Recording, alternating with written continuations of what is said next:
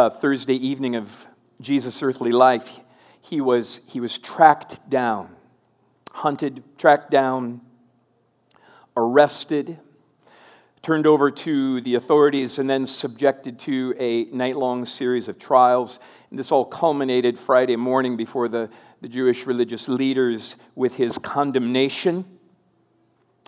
A crowd then assembled who, with just uh, escalating emotional intensity, uh, turned into a rabble and with great vehemence cried out for Jesus to be crucified. And he was crucified, hung on a cross with nails. And late that Friday afternoon, he died an indescribably excruciating death. Now, for those of you who have been with us now for these last few months, you've been tracking with us through the Gospel of John. Based on what we've seen so far through these first four chapters of the Gospel of John, could anybody could anybody reading this account up to this point have anticipated that things would come to that? There was some tension. Uh, saw it in John chapter 2 on account of Jesus interrupting and upsetting certain practices going on in the temple. But for the most part, up to now, in these first four chapters, there's just nothing that would suggest things could end up culminating in the brutal violence poured out on Jesus that we commemorated here just a couple of nights ago. But all that changes in John chapter 5. John chapter 5 is a pivot point, it's a turning point in this entire biography. And in this chapter, we hear the word kill for the first time. And Jesus is the object, He is the target of that. And not only is Jesus the focal point of the Jewish authorities' intense hatred from, from a distance, from afar, they actually here now begin to persecute Jesus because he was, he was not abiding by, he was not conforming to their teaching. And so now, again, for the first time, there is open, there's talked about, there is explicit officially sanctioned opposition with a view to killing Jesus. And what is perhaps most remarkable, beginning in John chapter 5, is that rather than seeking to avoid the conflict, instead of trying to diffuse the bomb, so to speak, and dial it all down, Jesus rather seizes the occasion to make incredibly strong statements about himself. And it's, and it's into this very first real, serious, open hostility against Jesus that we find Jesus spelling out in no uncertain terms the unique relationship between himself and God the Father. And Truth be told, it's on account of these strong, bold statements regarding Jesus' relationship with God the Father that there is such strong, escalating hostility toward Jesus. And what Jesus is now saying concerning himself, concerning his relationship with God, Jesus is calling God his own father. So let's look at the situation that it just aroused all this controversy. I invite you to follow along. I'm going to read beginning with John chapter 5, verse 1. After this, there was a feast of the Jews, and Jesus went up to Jerusalem. Now, there is in Jerusalem by the sheep gate a pool in Aramaic called Bethesda, which has five roofed colonnades. And in these, in these, these colonnades, these kind of a porch like areas, lay a multitude of invalids, blind, lame, and paralyzed. So you can You, you can imagine perhaps just scores of suffering people, crippled people, maimed, victims of accidents or war, birth defects and disabilities, and, and, and no professional or sanitary medical care. It, it, you know, the sight of it, the, imagine the sound of it, lots of groaning and moaning, the smell of it. It must have been, must have been something like out of a horror film, just a gallery of human brokenness. Verse 5. One man who was there had been an invalid for 38 years. When Jesus saw him lying there and knew that he had already been there a long time, he said to him, Do you want to be healed? Now, we're, we're, we're not told why or what it was that called Jesus' attention to this particular man. But it's not the first time in John's gospel that we've seen Jesus express knowledge of someone that he didn't know. He, he knew this man's background, similarly to the way that he knew uh, or had known Nathanael back in chapter 1, verses 47 and 48. Remember, before Philip called you, when you were under the tree, I saw you, Nathanael. Or John chapter 2, verse 24. Jesus did not entrust himself to them because he knew all people, he knew what was in man. Or John 4, 17 to 19, and the woman of Samaria, you're right in saying that you have no husband, for you've had five husbands, and the one you have now is not your husband. So Jesus knows stuff. He sees people and he knows their hearts. He, he knows every life. And perhaps that's what's behind this rather odd question Do you want to be healed? what kind of question is that?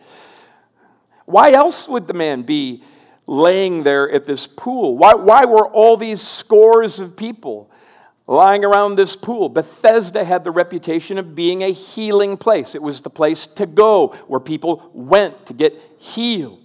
There was a popular belief, apparently, about this pool since it was situated on top of an underground spring.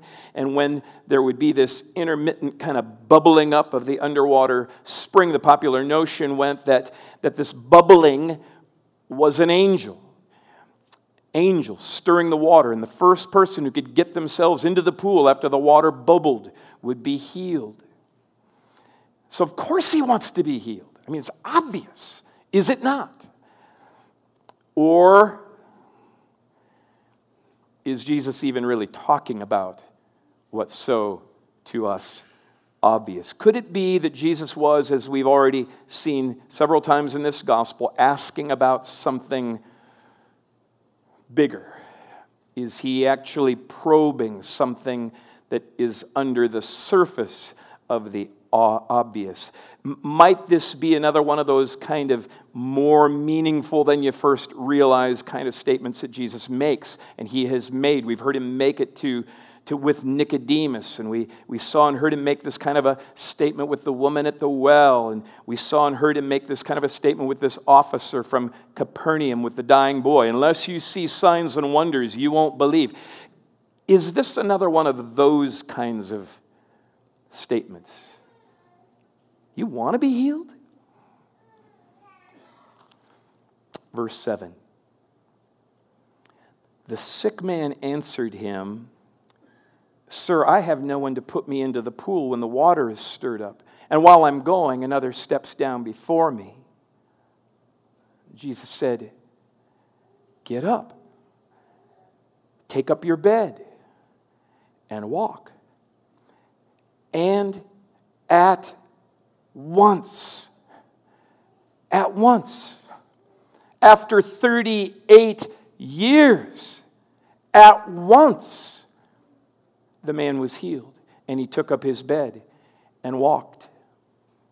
Now, that day was the Sabbath. So the Jews said to the man who had been healed, It's the Sabbath, and it is not lawful for you to take up your bed and walk. Now, I think it's important for us to just register that this man was not actually, in fact, in violation of the Old Testament law. We'd be mistaken to think that. He's not in violation of the real law. He is in violation of what had been added by the religious leaders to the law.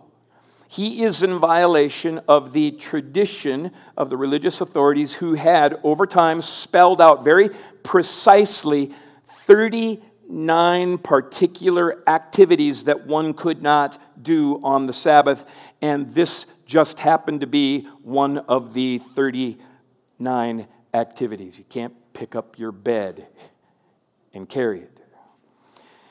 And so, conformity to the tradition taught by these leaders, it was very strongly and passionately enforced.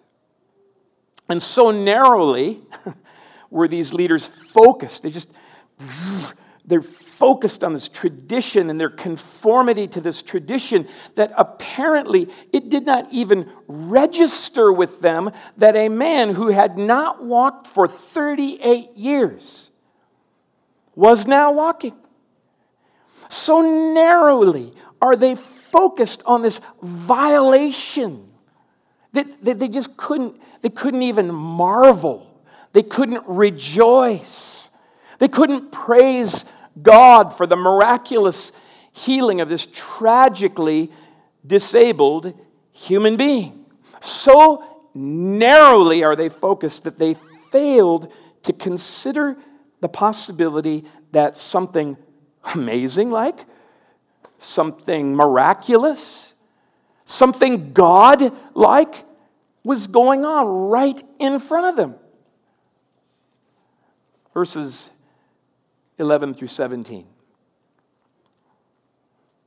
But he answered them, The man who healed me, that man said to me, Take up your bed and walk. And they asked him, Who is the man who said to you, Take up your bed and walk. Now, the man who had been healed did not know who it was, for Jesus had withdrawn as there was a crowd in the place. And afterward, Jesus found him in the temple and said to him, See, you're well.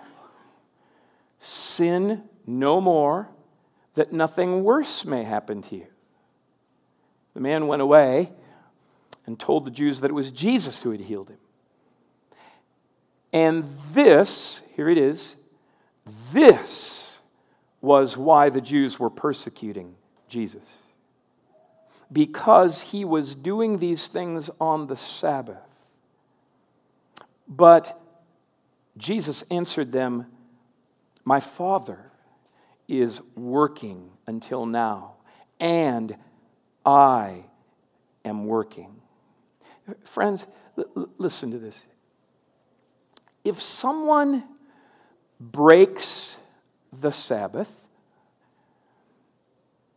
they're either irreligious, doesn't matter, or maybe they might be someone with greater authority than the Old Testament law. Could be someone with greater authority, at least, than the tradition of the religious leaders.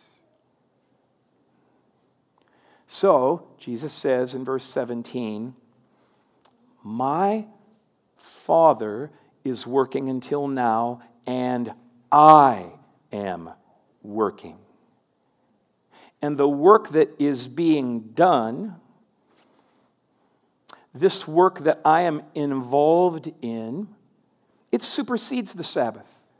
The Sabbath is a servant of the purpose of the Father. There's more going on here than physical healing. The Father and I are one. We're working together. The Father's working, and His work is greater than the Sabbath.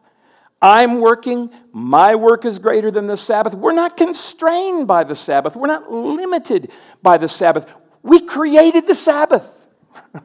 And in reality, the Sabbath is just, it's just a shadow pointing to the real rest, the real Sabbath that I have come to bring. And so come to me, all who are weary and heavy laden, and I'll give you rest, for I'm the true Sabbath.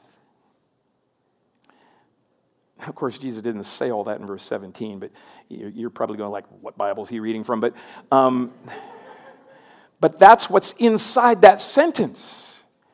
They're, they're pregnant words, full, bursting with meaning. And the Jewish leaders, you know, they understand in part the meaning that Jesus is communicating, in part. When Jesus says, My Father is working until now, and I am working, they get it. They understand. And something real big gets set off, gets tr- triggered in their minds and in their hearts. And so in verses 17 and 18, it says, But Jesus answered them, My Father is working until now, and I am working. This was why the Jews were seeking all the more to kill him, because not only was he breaking the Sabbath, but he was even calling God his own Father, making himself equal with God.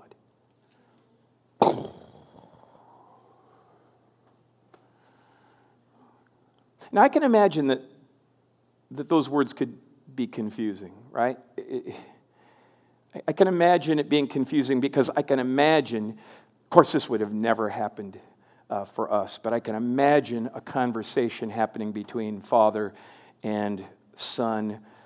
I realize this could be impossible for you to imagine, but just for a second, stretch your mind a little bit. Imagine a father instructing his son like this I'm the dad, you are the son. I know this is pushing things, really blowing your minds here, but anyway, I'm the dad, you're the son. Your job is not to give instructions to the rest of the family. Your job is to listen to instruction. Listen, my son, to your father's teaching. Do not forsake your mother's teaching.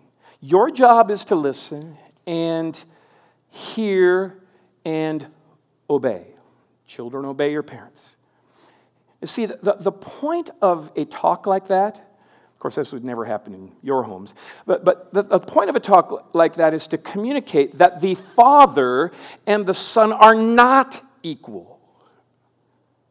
In terms of authority, a son is not equal to his father. So this could be a confusing statement that Jesus is making. So what is going on in John 5:18? well, the Jewish leaders would have immediately understood what he was saying. There would have been no confusion at all. When Jesus speaks of himself as the Son of God, he's not using the kind of language that would communicate in any way that he is somehow secondary to the Father, or that he was created by the Father, or that he is somehow under the Father's authority. Instead, Jesus is using language to communicate really exactly the opposite thing. He is saying, I am the Son, in order to identify himself with God in his very nature. My nature is divine. I am of the same essence as the Father. I am of, of the same stuff as God. And those who heard him say these things, they knew exactly what he was saying. Every time Jesus spoke like this, they knew what he meant. And they did not like what he meant. It was provoking. Look for a moment at John chapter 10, verses 27 to 33. Jesus says, My sheep hear my voice, and I know them, and they follow me. I give them eternal life, and they will never perish, and no one will snatch them out of my hand. My Father, who has given them to me, is greater than all, and no one is able to snatch them out of my Father's hand. Here it is I and the Father are one. And the Jews picked up stones again to stone him. Jesus said to them, I have shown you many good works from the Father. For which of them are you going to stone me? And the Jews answered him, It is not for a good work that we're going to stone you, but for blasphemy, because you, being a man, make yourself God. Loved ones, the doctrine of the incarnation, the doctrine of God become flesh and blood in the person of Jesus. It has been a dividing line of offense ever since Jesus first said it. The words, Our Father, our though that was a regular part of, of the worship of the Jewish people. Our Father, our Father who art in heaven. But, but this individual manner in which Jesus speaks of his relationship with God as his Father, the religious leaders, they hear that and their response is, What did you say? Disregarding our traditions concerning the Sabbath, that's one thing. But you, a man, you can't speak like that. And they immediately grasped the implication of it for John 5:18. This is why the Jews were seeking all the more to kill him because he was calling God his own father, making himself equal with God which is exactly what Jesus was claiming. So you see, at a, at a certain level, the Jews understood Jesus. they got him, you know, they, they understood him perfectly. And in spite of the fact, I think this is what's very remarkable. In spite of the fact that nothing more really needed to be said to intensify the crisis of the moment, Jesus instead seizes the opportunity according to verses 19 to 29, to now explain the doctrine of the incarnation in his own words. He unpacks it, he articulates it, he explains and emphasizes and makes unmistakably clear what it is that he is claiming, namely that he is equal with God. Jesus is claiming something very essential about himself, something to- totally unique about himself, very unusual, very distinct about who he is, as well as the practical implications of it. So, listen carefully, beginning in verse 19. So, Jesus said to them. By the way, that, that's also the word we translate therefore.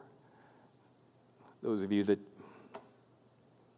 give attention to careful Bible study, you know, always there's a therefore, you know, got to figure out what it's there for. And so we are now landing on the main point of this entire section. Here it is. The main point is not so much the healing, the main point is what the healing set off and presented Jesus now with an opportunity to explain. So, therefore, Jesus said to them, or in other words, therefore, since I now have your attention, let me spell this out as clearly as I can. Truly, Truly, I say to you, the Son can do nothing of his own accord, but only what he sees the Father doing. For whatever the Father does, that the Son does likewise. For the Father loves the Son and shows him all that he himself is doing. And greater works than these will he, he show him, so that you may marvel. For as the Father raises the dead and gives them life, so also the Son gives life to whom he will. The Father judges no one, but has given all judgment to the Son, that all may honor the Son just as they honor the Father. Whoever does not honor the Son does not honor the Father who sent him. Truly, truly, I say to you, whoever hears my word and believes in him who sent me has eternal life. He does not come into judgment, but has passed from death to life. Truly, truly, I say to you, an hour is coming and is now here when the dead will hear the voice of the Son of God, and those who hear will live. For as the Father has life in himself, so he has granted the Son also to have life in himself. And he has given him authority to execute judgment because he is the Son of Man. Do not marvel at this, for an hour is coming when all who are in the tombs will hear his voice and come out, those who have done good to the resurrection of life, and those who have done evil to the resurrection of judgment. That's some pretty deep water. Spend a long time swimming to the bottom of all that. so, all I hope to do here is to just to isolate the main things, right? The main things that Jesus is saying. And there's, there's really just two main things that, that Jesus is emphasizing. One, it's, it's very clear that Jesus is stressing, he's stressing the union that exists between Jesus and God the Father. There, there is a unity. There's a unity between Jesus and God the Father. It's a unity of will, there is a unity of purpose, there is a unity of thought, there is a unity of action between Jesus and the Father. All that the Son does is, is perfectly concurrent, coincident, coextensive. I don't know. I got a doctorate, so I can use words like that. Uh, there, there, there, there's just this union, right, between the Son and everything that the Father does. Jesus and the Father are working in union, in perfect harmony. The Father's working, the Son is working. What the Father does, the Son does, such that if you don't honor the Son, you're not honoring the Father. And if you don't honor the Father, you're not going to be honoring the Son. But if you do honor the Son, well, then, of course, at the same time, you'll be honoring the Father. There is a perfect unity of will and action and purpose and pleasure. So, but listen, this, this is Jesus' point of emphasis here. Can't miss this. The words and the deeds of the Son are the very words and the deeds of the Father.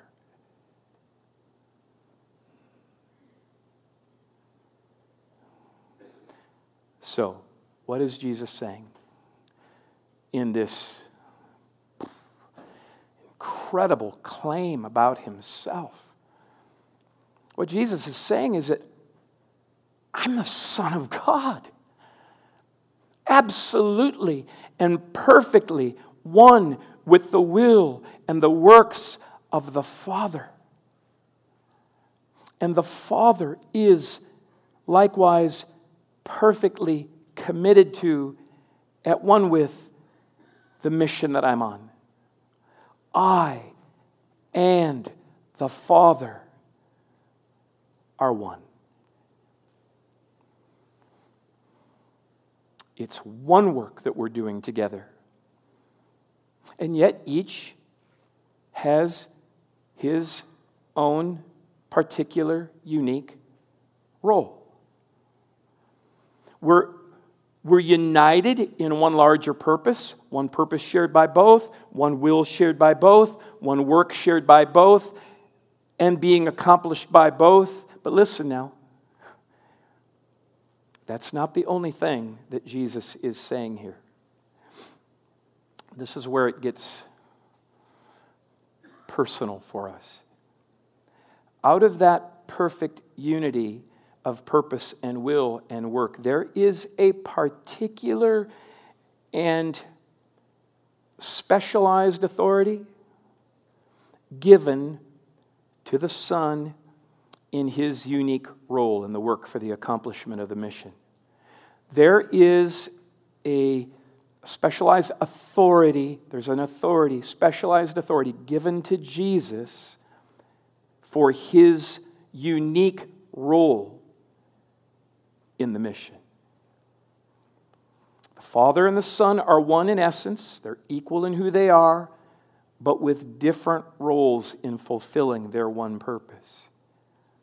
And, and there are two particular categories where the Son exercises unique, specialized, sovereign authority.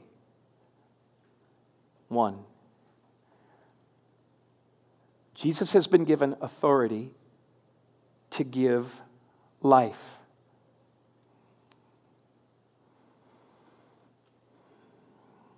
See it in verse 21.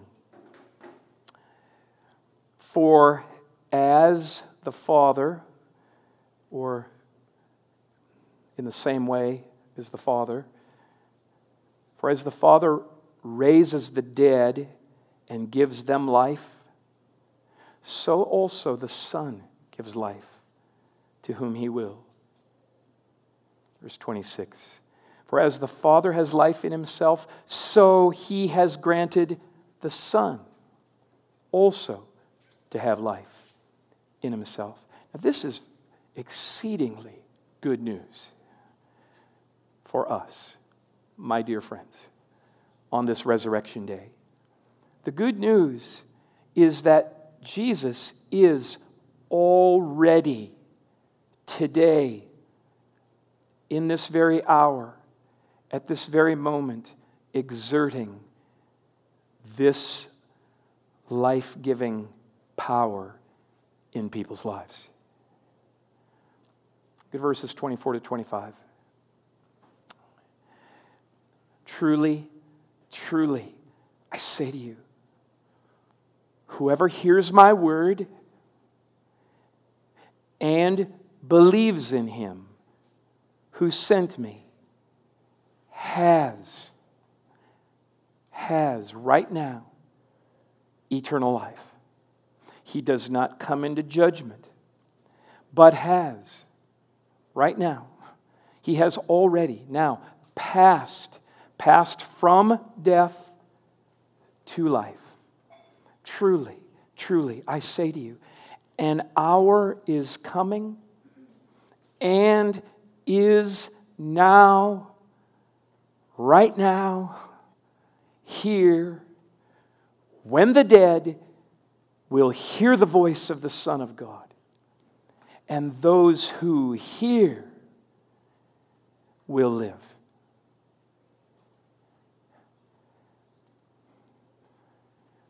The life that Jesus has to give, that, that life is already being imparted to those who hear the Son and who respond to the Son in repentance and in faith. And the good news is that, There, there's no need for a believer to wait in order to experience this life. The resurrection life, which will be given to the physically dead then on that day, is already being manifest as life given to the spiritually dead even now. Right now. Oh, yes, J- Jesus will, on that day, he will give life, everlasting life. But that is the culmination of and the perfection of the spiritual life that he provides immediately, right now, to anyone, to everyone who believes. Listen carefully. If you're a believer, if you are a believer, oh, friends, may this strengthen your faith in your Savior and the Lord Jesus Christ, who has, with sovereign authority, given you life. Hear this truth. Truly, truly, I say, to whoever hears the voice of the Son of God. So that, that's a miracle. Whenever the spiritually dead hear the voice of the Son of God, which happened for me back in 1974, when I was spiritually dead and I heard the voice of the Son of God,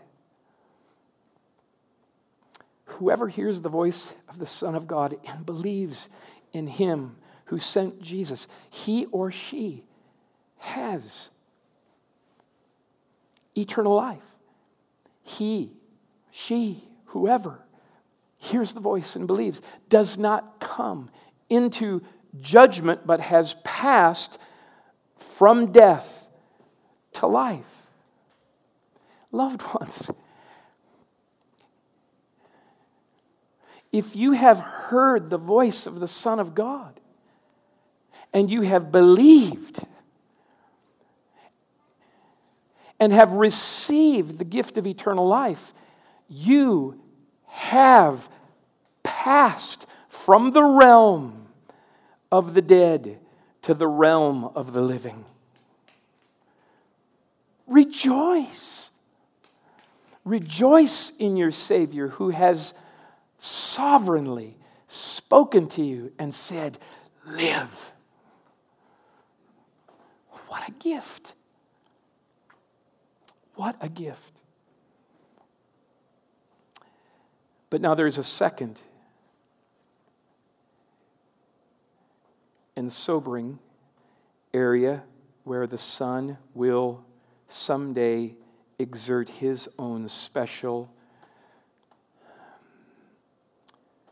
and sovereign authority. And that is on the day of judgment that is coming in the future. Verse 22.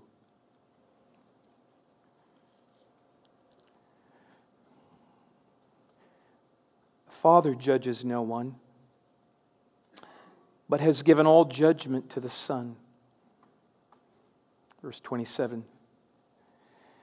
And he has given him, the Father has given the Son, authority to execute judgment.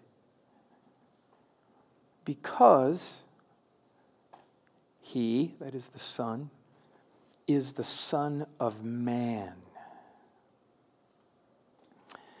Jesus is the Son of Man. Now, that's a title. It's, it's not merely identifying him as like a human being. It's a title taken directly from the prophetic book of Daniel, where it speaks of one who has the appearance of a son of man. Here's what it says in Daniel 7 13 and 14. I saw one like a son of man, and he came to the Ancient of Days and to him the Son of Man was given dominion and glory and a kingdom that all peoples, nations, and language should serve him. His dominion is an everlasting dominion. And so, dear friends, uh, there's coming a day when Christ Jesus shall stand as the judge of all. And there will be on that day those who, because they did not turn to the Son of Man when he offered them life,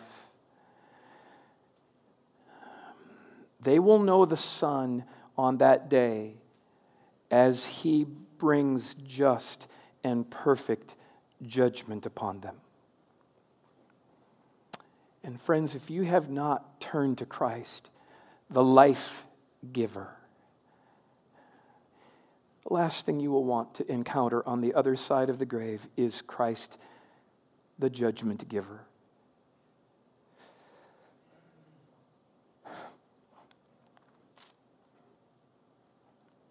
Because when that happens, all will be laid bare. And there will be no hiding, there will be no excuses, and there will be no justification. John 5 28, 29. An hour is coming when all who are in the tombs will hear his voice and come out. Those who have done good, that is the good of having believed in him. Those who have done good to the resurrection of life, and those who have done evil to the resurrection of judgment.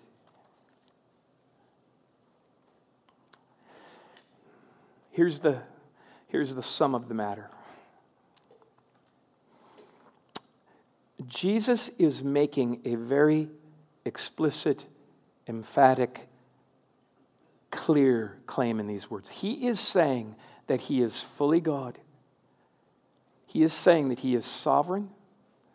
And he is saying, therefore, that he bears authority, authority that belongs to God alone.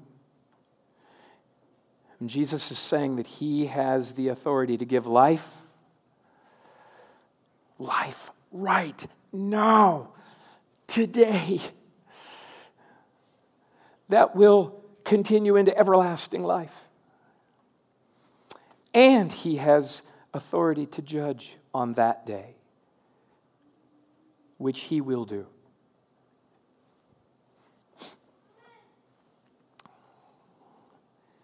Close with a, a quote. It's a fairly well known quote by C.S. Lewis